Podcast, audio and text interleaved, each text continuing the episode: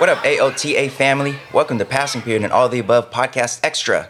You know, we drop these in between our full episodes of All of the Above. Our full episodes of All of the Above feature super dope guests from all around the nation, and our most recent All the, the Above full episode uh, was featuring Kim Turner talking about Title IX and gender equity. That was about two weeks ago. We are currently, I'll be, I'll be honest with y'all let's be honest with them, Jeff. Um, things are very, very busy right now. Not just with the start of the school year, but you had mentioned a wedding last week.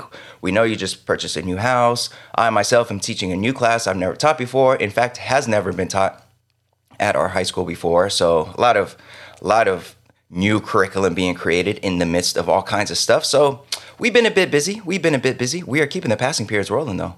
Every week we'll be with you with a super dope guest or not. So uh, definitely, definitely just hold on tight. We'll get back to the super dope guests and full episodes, the video format, and all that good stuff soon. Um, as as Jeffrey mentioned a few passing periods ago, um, we're not always there when you call, but we're always on time with that full episode content. Jeff, how are you doing this weekend?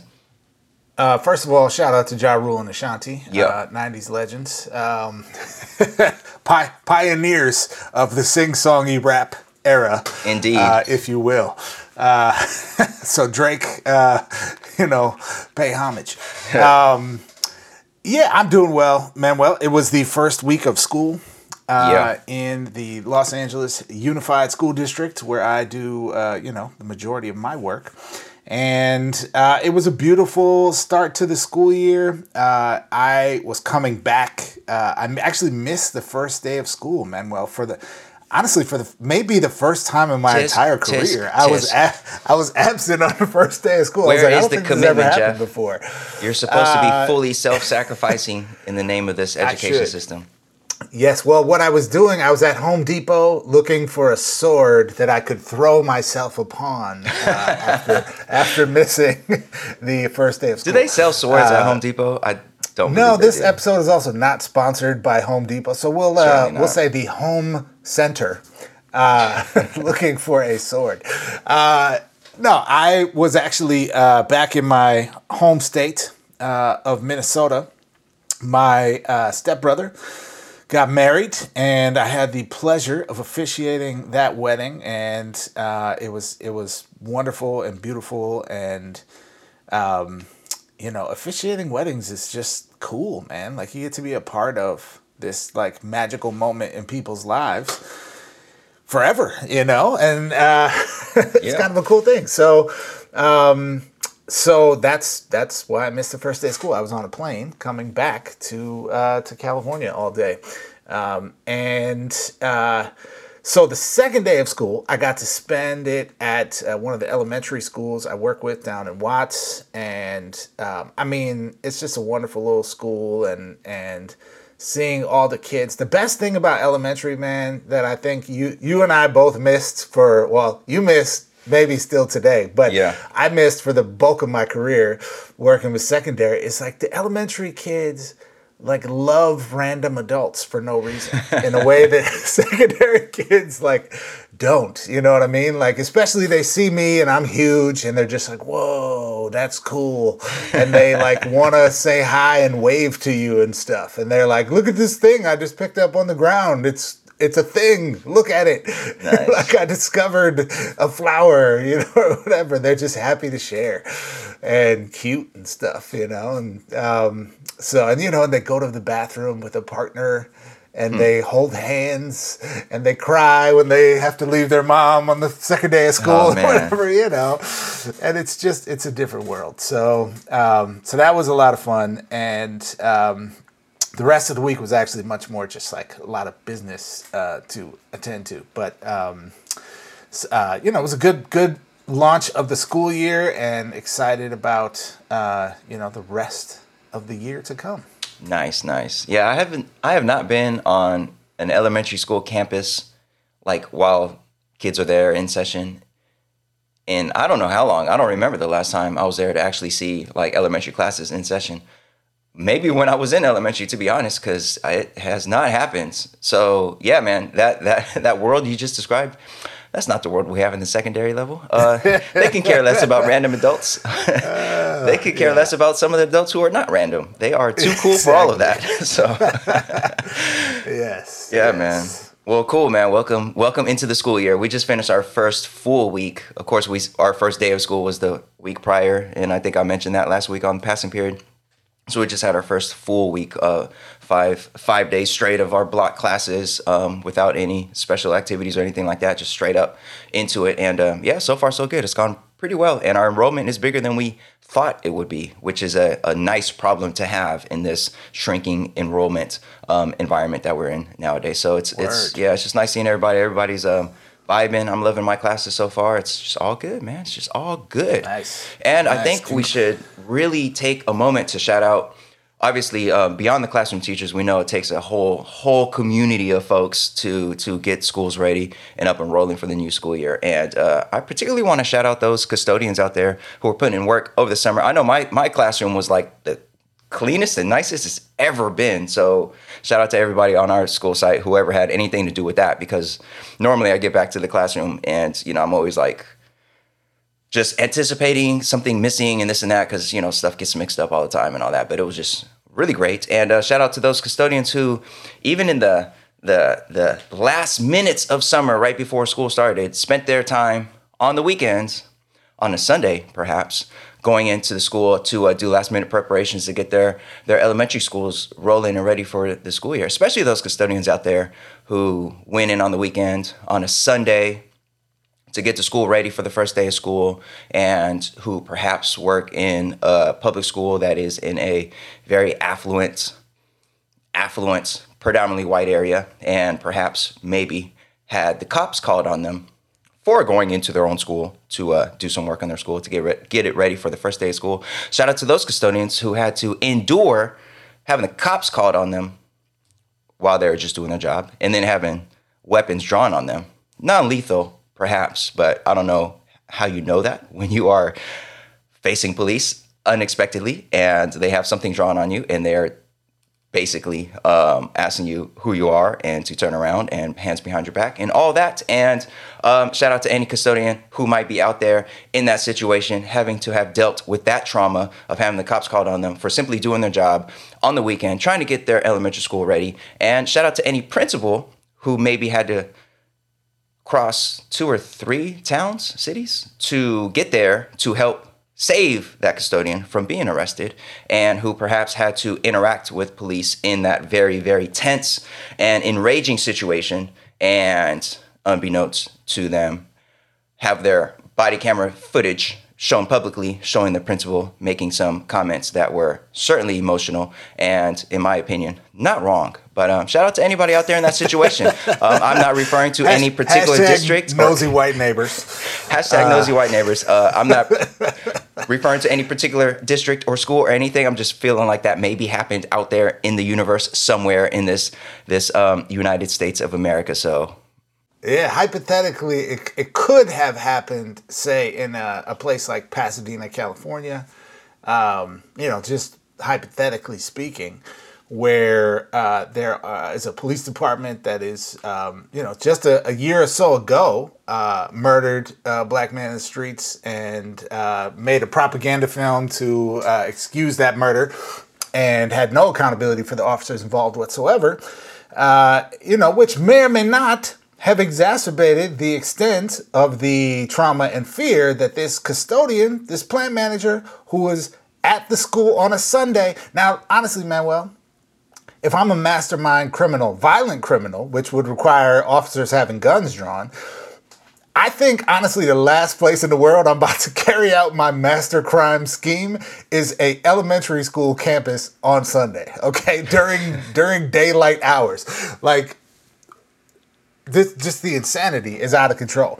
Um, yeah. So, you know, I think what we can what we can do, Manuel, is hypothetically speaking, as you said, there may or may not be an article or two out there about this story that may or may not be linked in the notes for this episode. Um, and so, you know, that that might be all we need to say about it right now. Hashtag nosy white neighbors. Nosy white neighbors. And Anyways, Jeff, let's talk about principals, man. Let's talk about principals. Um, yes, yes. You are the super duper dope principal leader man, and I, I, I sometimes refer to those in administrative positions as the the ones who make the big bucks, and that's why your job's hard. You make the big bucks. And we all know that if you break it down by hour, for the you know the average school principal out there, how many hours they put in, especially you know at high school level, you got to go to all the games and all that other stuff. Um, they don't make the big bucks. They they in fact do not make those big bucks. However, um, they are in those very important, critically important positions of leadership for school sites, and we know there's a teacher shortage, so called. We know that things are very difficult right now for teachers. And we thought we'd take a minute to talk about this story about principals and how not good things are right now for principals, whether or not you are a principal who went to defend your custodian and now you are the center of the criticism and not the police. But that's another story. So, Jeff, what do we got this week for our passing period story?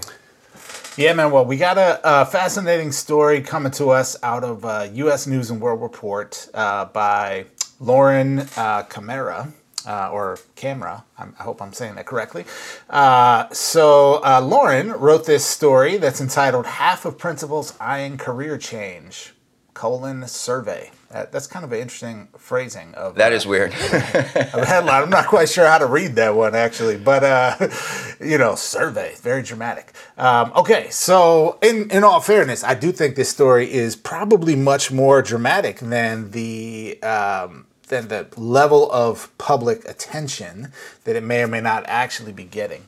Um, so the article starts off by talking about one out of two school leaders saying that their stress level is so high that they're considering a career change or retirement, according to a new survey of principals. Um, and, you know, this is uh, perhaps not surprising, but also like very sobering data as we enter uh, a yet another potentially pandemic impacted school year, right? Um, so, according to the survey, uh, which was released by the National Association of Secondary School Principals, 38% of middle and high school principals are planning to leave in the next three years, 24% in the next two to three years, and 14% are planning to leave within one year.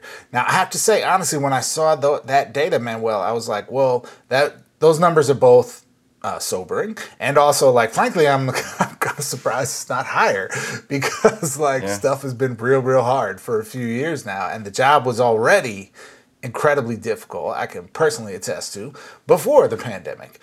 Um, so some of the factors that are kind of revealed in this article that, that give some additional um, give some additional context to folks are uh, you know, the uptick in stress that school leaders are experiencing, um, they posit could be related to the fact that the, the staff shortages, which we talked about extensively last week, um, are impacting administrators because you have your job as the principal, and now you also have to like cover classes every day, and you also have to, um, you know, take on certain roles in the cafeteria or supervising recess or other kinds of things because you don't have you know, a full staff. Um, the survey also said that um, the increasing levels of stress uh, can stem from the fact that 70% of school leaders reported that they have been personally threatened or attacked, physically or verbally, during the past year. Um, and almost half of all school leaders reported being verbally attacked this past year, either in person or online and 15% of them said that they had been physically attacked. So, you know, that is a shocking statistic. As I think back on my time as a principal and what I know of other folks who are currently principals, there's a, there's a degree to which part of what happens when you work in public service and you are, you know, a, a, a executive leader to which complaints are appealed up to you, right? You are going to interact with people who might be extremely upset about something because they first talked about it with the teacher and then they talked about it with someone in the office and then they talked about it with the guidance counselor and then they called the district and then they called the like parent advocate's office and then like you know eventually it might get to you and by this point they're pissed right and they they they might be rightfully pissed. Something might be happening to their child that is not supposed to be happening, right? Or that's unfair or unethical or whatever. And so there's probably a slice of this that is like people who are righteously angry and there's a customer service nature to school leadership that like part of the deal is you deal with upset families, right? Um, or people who are upset about something in the realm of your school community.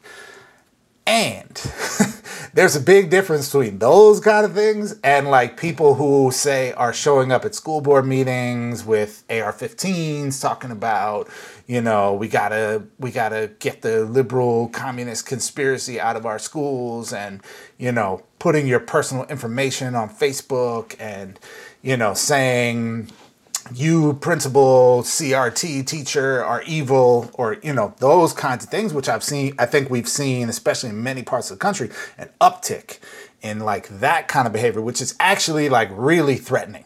The other stuff is like stressful and might make it hard to sustain your job but it doesn't make you feel like my spouse and kids are could be in danger right? And so I, you know, my speculation about this data point is that we're seeing, uh, I would say, in, re- in relation to things like masking and vaccination requirements, in terms of this curriculum war kind of stuff, an uptick in people, you know, making more aggressive threats against school leaders um, and you know what do we think is the con- is going to be the consequence of this kind of stuff right? Like nobody wants to deal with that in their job and particularly not when like you know what you're trying to do is like take care of the the welfare of hundreds of children each day you know or thousands of children each day right? Um, so I, one other thing I'll say about this, Manuel, before I want to I want to hear your take is there was a really interesting store uh, set of data in here about like efficacy, feelings of efficacy from school leaders. So um, just 26% said they strongly agree that they're meeting the needs of English learners. 28% said the same for LGBTQ students.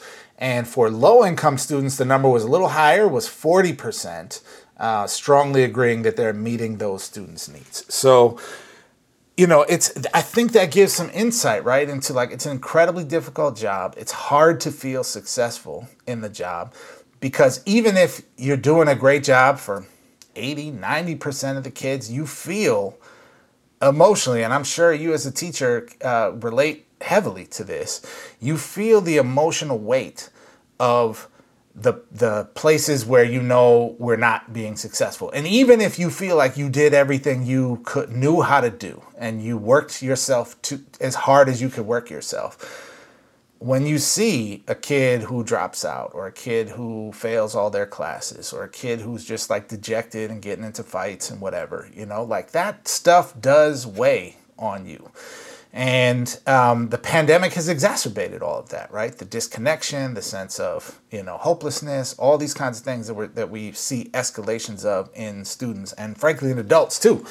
Um, so I think this is one of those things, Manuel, where like the there's a canary in a mine shaft data set here that's telling us like hey man like we we should be paying attention to this and doing something about it. And i honestly don't know of any school system around the country. I could just be uninformed but i'm not aware of any school system around the country that is doing something really substantive to address this problem in terms of the threats to sustainability and retention of school leaders. Yeah certainly troubling when you think of all the different reasons why principals report that they are um, thinking about leaving because as you just laid out there are a litany of reasons why. And that the part that stood out to me is what you had mentioned about the personal threats and attacks. And i had to stop and really like remind myself like, like that's come in waves. Because i feel like the first wave of really wild, out of pocket folks showing up at school boards or showing up at campuses and being extremely January 6th ish um, mm. was around mm. the mask mask requirements. And I remember seeing videos. I remember one video I saw of like just a mob of of parents and, and their kids and stuff like trying to get into a school board meeting that they weren't allowed into because you had to wear a mask. This was um, I, I don't know if it matters when in the pandemic it was, but it was early in the pandemic, and and they I remember one of the parents or one of the adults in the video like telling all the, the young people like they can't stop us all, they can't stop us all. And they just started like pushing their way in through the doors past the security to get into that school board meeting without masks. And that's just a you know, and that was the first wave of this like really out of pocket mob behavior. And then came the CRT talk, the woke teachers talk, all that stuff. And then you saw other waves of folks at school board meetings, at, at schools, and, and online threatening teachers, principals, school board meeting, uh, meeting school board members, and, and all of that. And I, that wave's not over. That wave's still ongoing. And even if it were over somehow, there'd probably be a whole nother wave of folks coming. So it's, it's just um, these mobs of people have been just stirred up into a frenzy, into a fury. And I just can't imagine how hard it is for school leaders, in this case, principals, to deal with that. Uh, I was having a conversation with um, Gerardo Munoz of Two Dope Teachers um, a week or two ago when we were um, in New York at the Educolor event, and he had mentioned a principal in Colorado. I don't remember the, the what town in Colorado. I don't remember the principal's name, um, so I don't have all the details, but he was just mentioning how hard the, the school board in that case was was working to find a reason to fire this principal because this principal at first was you know being accused of being a leftist woke and all that stuff. And the school board, a, a few folks ran for school board who were on the the right wing fringes of things, and they were just searching for reasons to to and they just made this this principal's life a living hell. And I just can't imagine dealing with shortages on your school site campus, like not enough certificated adults to actually teach the classes that need to be taught and, and to support uh, the classes that you have there. So you're scrambling in that sense.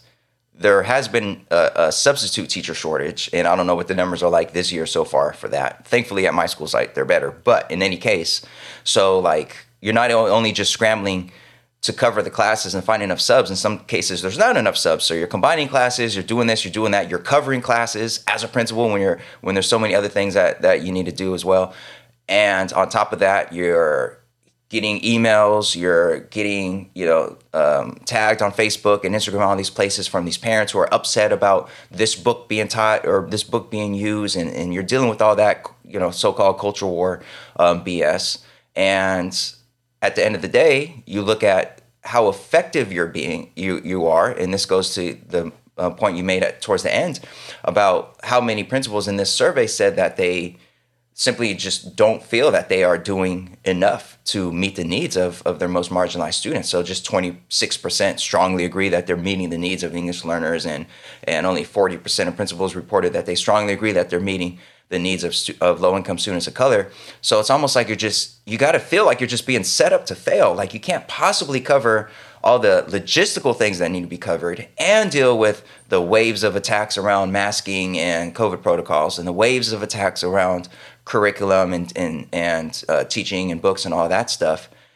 And like, for what? For what? Like, you got into it to, I mean, I, I assume um, most educators, if not all educators, some part of their being when they first started identifying as educators was to want to help young people live and grow and prosper. And you got into it for service, and you are finding yourself fighting battles that feel like wars in some cases. And mm. it's just not what you signed up for. And there seems to be no end in sight. It's, if anything, it seems like this all this is just getting worse and it's really, really troubling. It really makes me personally feel for the principals out there. I know our principal at our school site, like I would, you could double, triple, quadruple my pay to do what he did last year. And I would be like, nope, nope, not worth it, not worth it. Because I just can't imagine um, having to lead our school through all that, just all that we needed to be led through uh, pandemic wise last year. So yeah, man, I just really feel for the principals out there. And I really, worry. I really, truly, truly am worried about our school system going forward and the extent to which we could hold on to what we have. We've been fighting to improve the system, and at this point, I'm like, damn, do we, do we even have a system that's going to remain intact enough for us to even even be trying to improve uh, five, ten years 5, 10, 15 years from now. I'm really worried about what the future of the public schooling system looks like. I feel like the folks on the right are winning so called in this case. Mm. They are winning. Mm. These things, these this institution seems to be um, slowly, slowly falling apart in all these different ways. We see, we see all these different indicators of ways in which the system is barely um, staying afloat. So yeah. Mm. Winning, so much winning, so much. uh, yeah. I, I'm not exactly sure where to go with that next, but well, because I just I agree with what you're saying, man. It is. Uh, I think that um, you know. I think I might have said this a few years back on the show, but it's probably worth saying again that that um, everyone who works in education in many ways has a difficult job. I would say. Um, I, I don't know if there's many like straight up easy jobs in education. There are people who are not well compensated in education, which might make you think, oh, they have an easy job, right? Like it's, uh, you know, easy in the sense that people think flipping burgers at McDonald's is quote unquote easy, right? Like right. you don't need a lot of training and expertise to do it. Uh, but probably similar to the job of flipping burgers at McDonald's. Doing it yourself will quickly teach you that it's actually not what you would think of as easy. and I think that could be said for pretty much everyone who works in education, top to bottom. Um, I do think that because everyone basically in our country has gone to school and everyone has had teachers, that there's some level of like understanding and empathy for like oh yeah teaching like that's a hard job right. you know? Um, and almost no one in this country has been a principal. And people's interactions with principals are like so sparse and varied in some cases that i think people might not actually necessarily have a, a good grasp of like how difficult that job is. And um, how stressful it is when you care deeply about the work that we're trying to get done and when you are in many ways not given the adequate resources to to get it all done um, when you have situations like you know other kinds of leaders of organizations have like a, a, an assistant or a secretary or someone who like manages their calendar and does all you know does a certain slice of administrative work that lets them focus on on other kinds of things. There's lots of principals across the country that effectively don't have that, right?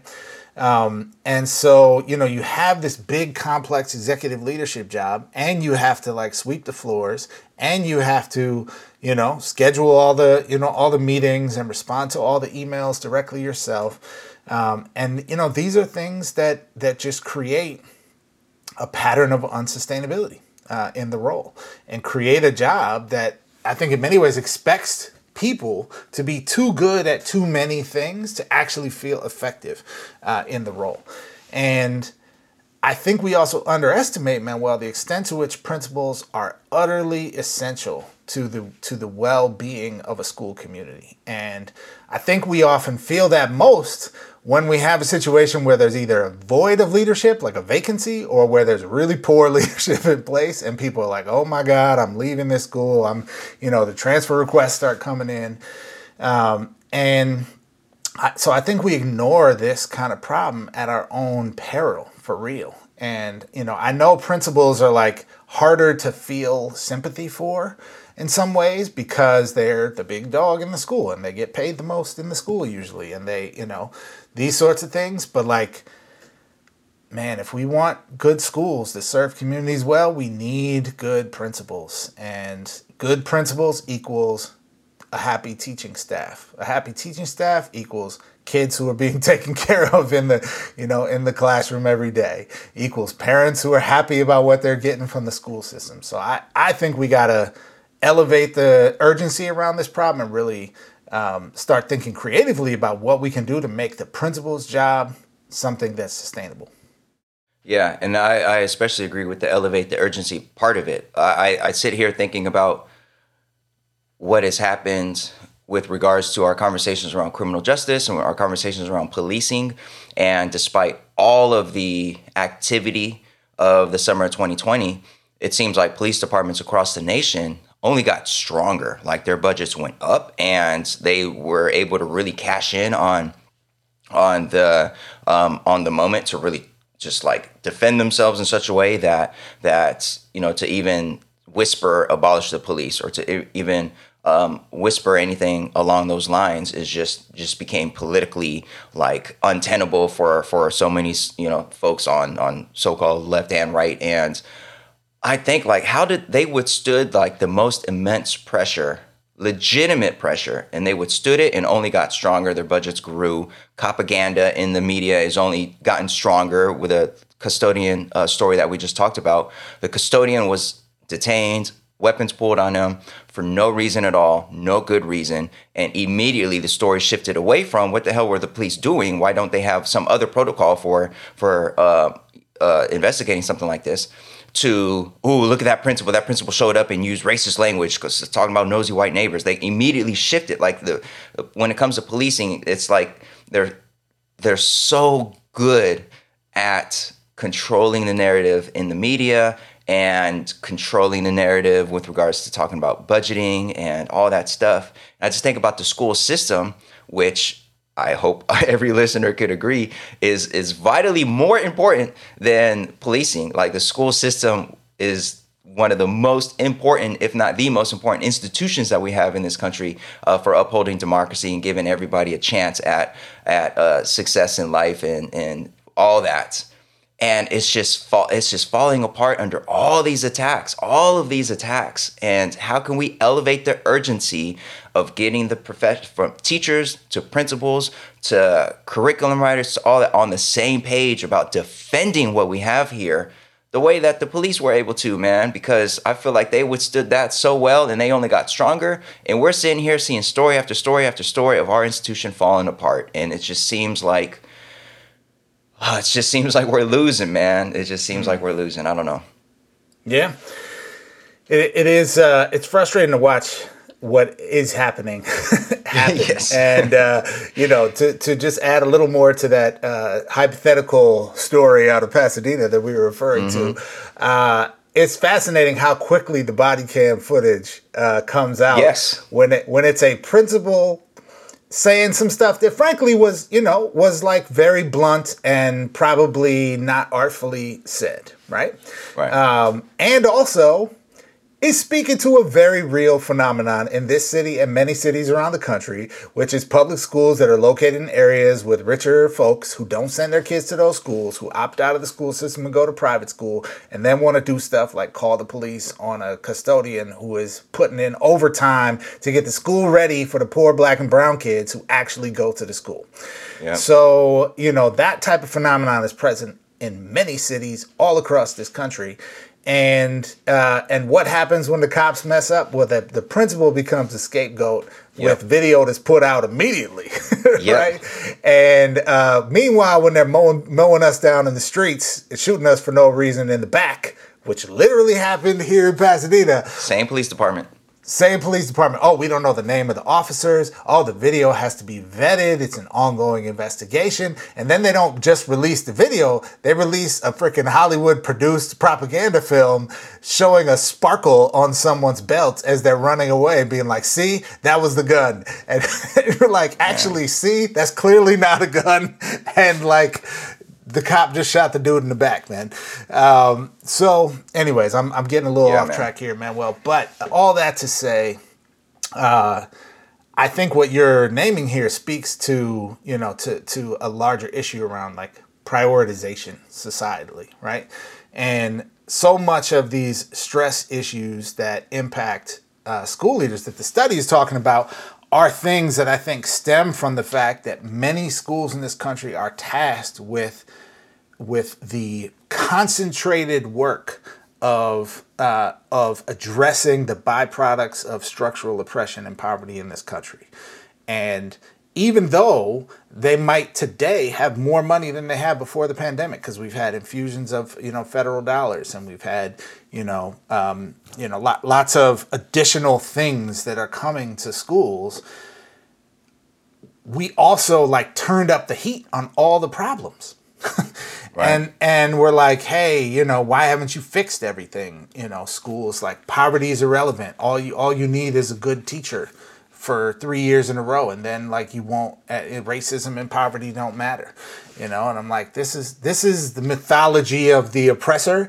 that that is being yeah. imposed upon us, right? And it's hard to have this conversation because it's a very slippery slope to then being like real deficit minded about the kids in the community and real sort of, um, well, it's not gonna matter, so let's just hug the kids and do crossword puzzles all day, or you know, there's a there's a low expectations risk in even having this conversation but we have to because the you know the work of the work that's being heaped upon educators in the context that we work in is incredibly difficult because of the concentration of byproducts of structural oppression that exist in our country that we concentrate in certain schools and communities.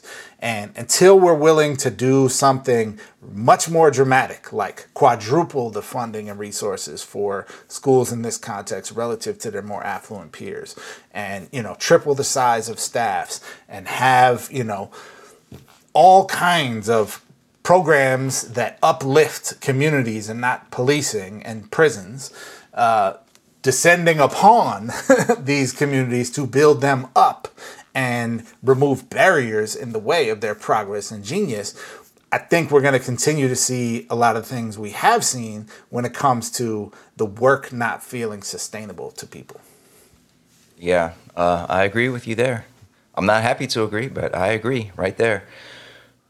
So, yeah, I don't, I don't know what, is, what else to say, man. Like each indicator we're getting um, seems to suggest that things are in a very not great place, or at least they are trending in a not great direction. And um, one can hope that we see some sort of progress in supporting our principals, supporting our teachers, uh, building up those pipelines. Uh, the new class that I'm teaching uh, this year, um, for anyone curious or whatever, is um, the results of a partnership with um, Cal State LA and Tournament of Roses and college football playoffs, and it's essentially a Intro to Education course, uh, which is an elective uh, to help students under uh, start learning a little bit more about uh, the school system and um, their place within the school system, and with the intention of hopefully um, cultivating some interest in in young people, uh, particularly black and brown marginalized folks, to consider careers in the education system. So, like an early early teacher pipeline type of course, um, which great idea, but um, still got to work on the curriculum quite a bit. But yeah, man, we got to build up build up the pipelines for the future and do what we can to sustain and hold up and uh, support the folks who are currently in there right now, um, while we still have a system here intact to support and to uh, stand up for. So, so yeah. Well, Jeff, um, there was another story we were going to talk about, and I just want to ask you a brief, quick question, um, and then you know because it's kind of time sensitive and there might be some action on this sometime this week. So maybe we'll talk more about it next Saturday or we could dive into it now. But I do want to ask you today is August 20th and the pause on student loan payments expires on August 31st. So we got about 11 days before these student loan payments kick back in. And I want to know what's the over under in your head of President Biden forgiving folks student loans. There's talk that he might mm. forgive 10,000 for per borrower depending on income. There's talk that or there's certainly pressure for him to forgive a lot more than that. And of course, there are going to be folks out there who think he's not even going to do the 10,000. So, $10,000 loan forgiveness sometime within the next or announced at least sometime within the next 11 days over under on that, Jeff? What do you think? You taking the over mm. or are you taking the under? We're talking over under on on the ten thousand or yes. over under on the will he do it or not? On the ten thousand. Uh, on Oh, I'm definitely taking the under. I have no good expectations of Joe Biden whatsoever. I I I just keeping it real. I can't stand Joe Biden. I think he's a major impediment to just about everything good in this country. Uh, but that's that's a topic for another podcast, probably. Um, so here, here's what I what I think, Manuel. The uh, so one important piece of context that did just happen this past week is mm-hmm. uh, is a long-standing issue that we have spoken about, uh, particularly spoke about heavily during the Betsy DeVos era, ah, yeah. uh, where you know she was just doing recklessness left and right. Um, but you know, ITT Tech and anyone who grew up in our era, I would say, Manuel, of of you know folks who are in their probably mid 30s to mid 40s right now. Remember seeing those TV commercials oh, yeah. of ITT Tech back in 1992? They were so hopeful, and you could like so many lives you know, turned around. Yeah, ITT Tech and DeVry Institute and all these like co- you know sort of colleges on TV selling that you can get some credential and become a computer programmer or whatever. Well, you know, of course, no surprise at all. It turned out that ITT Tech was a you know essentially a, a fraudulent operation on a on a certain level, and um, and this week, there were more than 200,000 former students of ITT Technical Institute that will now see their uh, loan balances cleared, whether they applied for forgiveness or not. Um, that's going to amount to about $3.9 billion because ITT Educational Services closed its campuses in 2016 after many years of scrutiny around its accreditation, its poor, you know, standards for practice, its suspect recruitment and enrollment practices of students. And uh, it had 130 campuses across the country, 45,000 students, and was robbing most of them, being heavily subsidized with federal student loans and private loans in order to pay their exorbitant, useless tuition. Uh, yep. Now, there, there's probably more artful way to say that, but let's just keep it real, man. This this is one of those types of institutions that was just robbing people. And I want to acknowledge the Biden administration did something good this week, two years late, but did something good to just simply cancel the debt for all the students who were robbed by that institute, defrauded by that institution. So now, maybe that I'm, was a warm up. Was that a warm up? Maybe that was like the you know the little intro, little little appetizer before the big def- the big one. definitely not a warm up. Look, I think that what is most likely to happen is they're going to extend the pause rather than actually doing a major cancellation, and that there'll be some more useless negotiation. And sometime next year, as we get closer to the election, um, uh, there will be a uh, an actual forgiveness of some nominal amount that will not make any of the extremely wealthy institutions and individuals in this country any less wealthy, will provide a little bit of help to certain people. That'll be important. And most people who are deeply crippled by student debt in this country will still be deeply crippled by that debt after that happens. You know, it'll be like 7,500 or, you know, or something like that. And so, uh, and hey, maybe it'll even be 10,000, but the reality is like that's a that's a step and a inadequate landing place for this for this conversation to go. That's my take. What do you what are you taking, Manuel? Yeah. So yeah, he ain't forgiving nothing in these next eleven days. I would be shocked.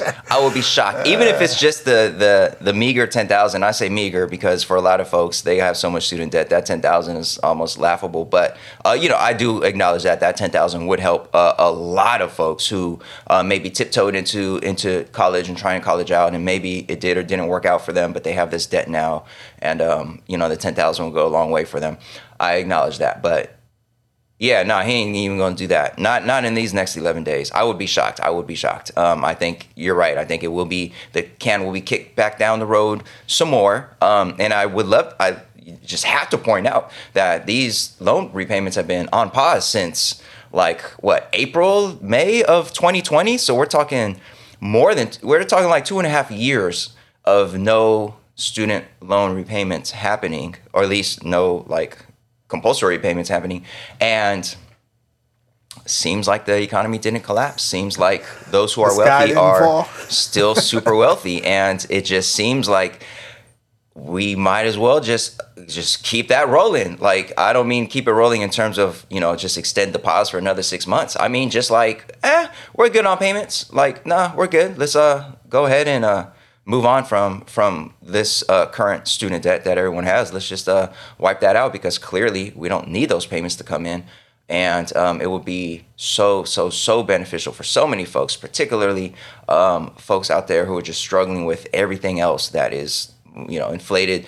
Um, from gas prices, even though they went down a little bit, uh, to rents and to all that other stuff. Like let's just let's just take this off of off of people's shoulders, especially since we've given so many handouts, so many handouts to corporations and and the wealthy, like so many that you can't even keep track of it anymore. And I'm thinking of I don't know why, but just randomly popped in my head. The Lakers took out a freaking PPP loan, like the billionaire fr- franchise Los Angeles Lakers even took out one of those PPP loans, which uh, were forgiven or whatever. So it's just like um, so many rich people have cashed in and mm-hmm. taken advantage of all the all these uh, systems that were meant to support folks who are struggling. So it's like, okay, can can the student loan borrowers get like one W, even if it's a small W, just just something?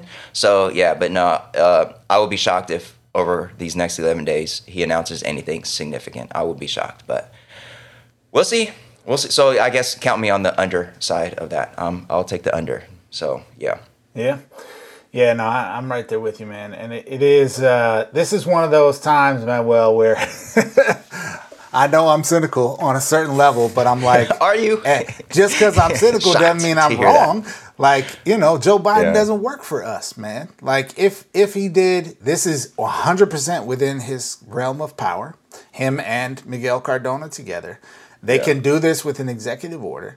They don't need the mess that is Congress to approve. Yes, there will be some political fallout, but there will be masses of people who are like, word, I could support that. Joe masses. Biden's the man. like, thank you for changing my life, right? So, like, this tells you the extent to which he doesn't work for us because yeah. it's not it, about us. And I'm yeah. saying us, even though I have paid off my student loans, man. Right. I, right. I, you know, I spent the reason I don't. Well, I'm about to own a home, but the reason I'm only now becoming a homeowner is because the first mortgage I paid off in my life was my student loans. Okay, and why I lived in a tiny box in New York City for a decade. So, you know, there I empathize greatly with people who are paying huge amounts of, of their income on loans and not being able to do things like take a vacation or go visit your family whenever you want to or buy a nicer place to live in or whatever it might be because or having to work extra jobs and things because these loan payments are crippling you.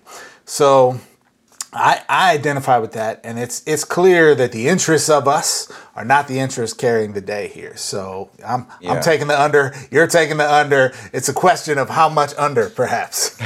I know, right? Negative amounts. Like actually, we're going to charge you more because you just had this pause for all these all these yeah, months, exactly. and uh, we're going to put a little extra what, on it. That's what it'll be, and we're going to raise interest rates on you. Yeah. Bootstraps, bootstraps. Exactly. Toughen you up. Exactly. Toughen you up. Yeah, we'll see, folks. We'll see. And um, Jeff, did you remember to um, reset your your recorder this time around?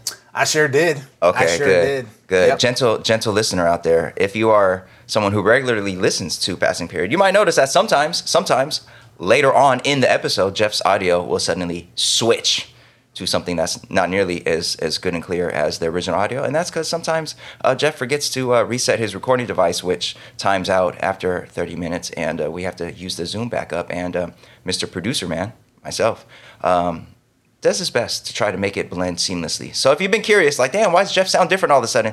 Um, usually it's because of that. But it worked out this time. So easy editing. We'll throw this up.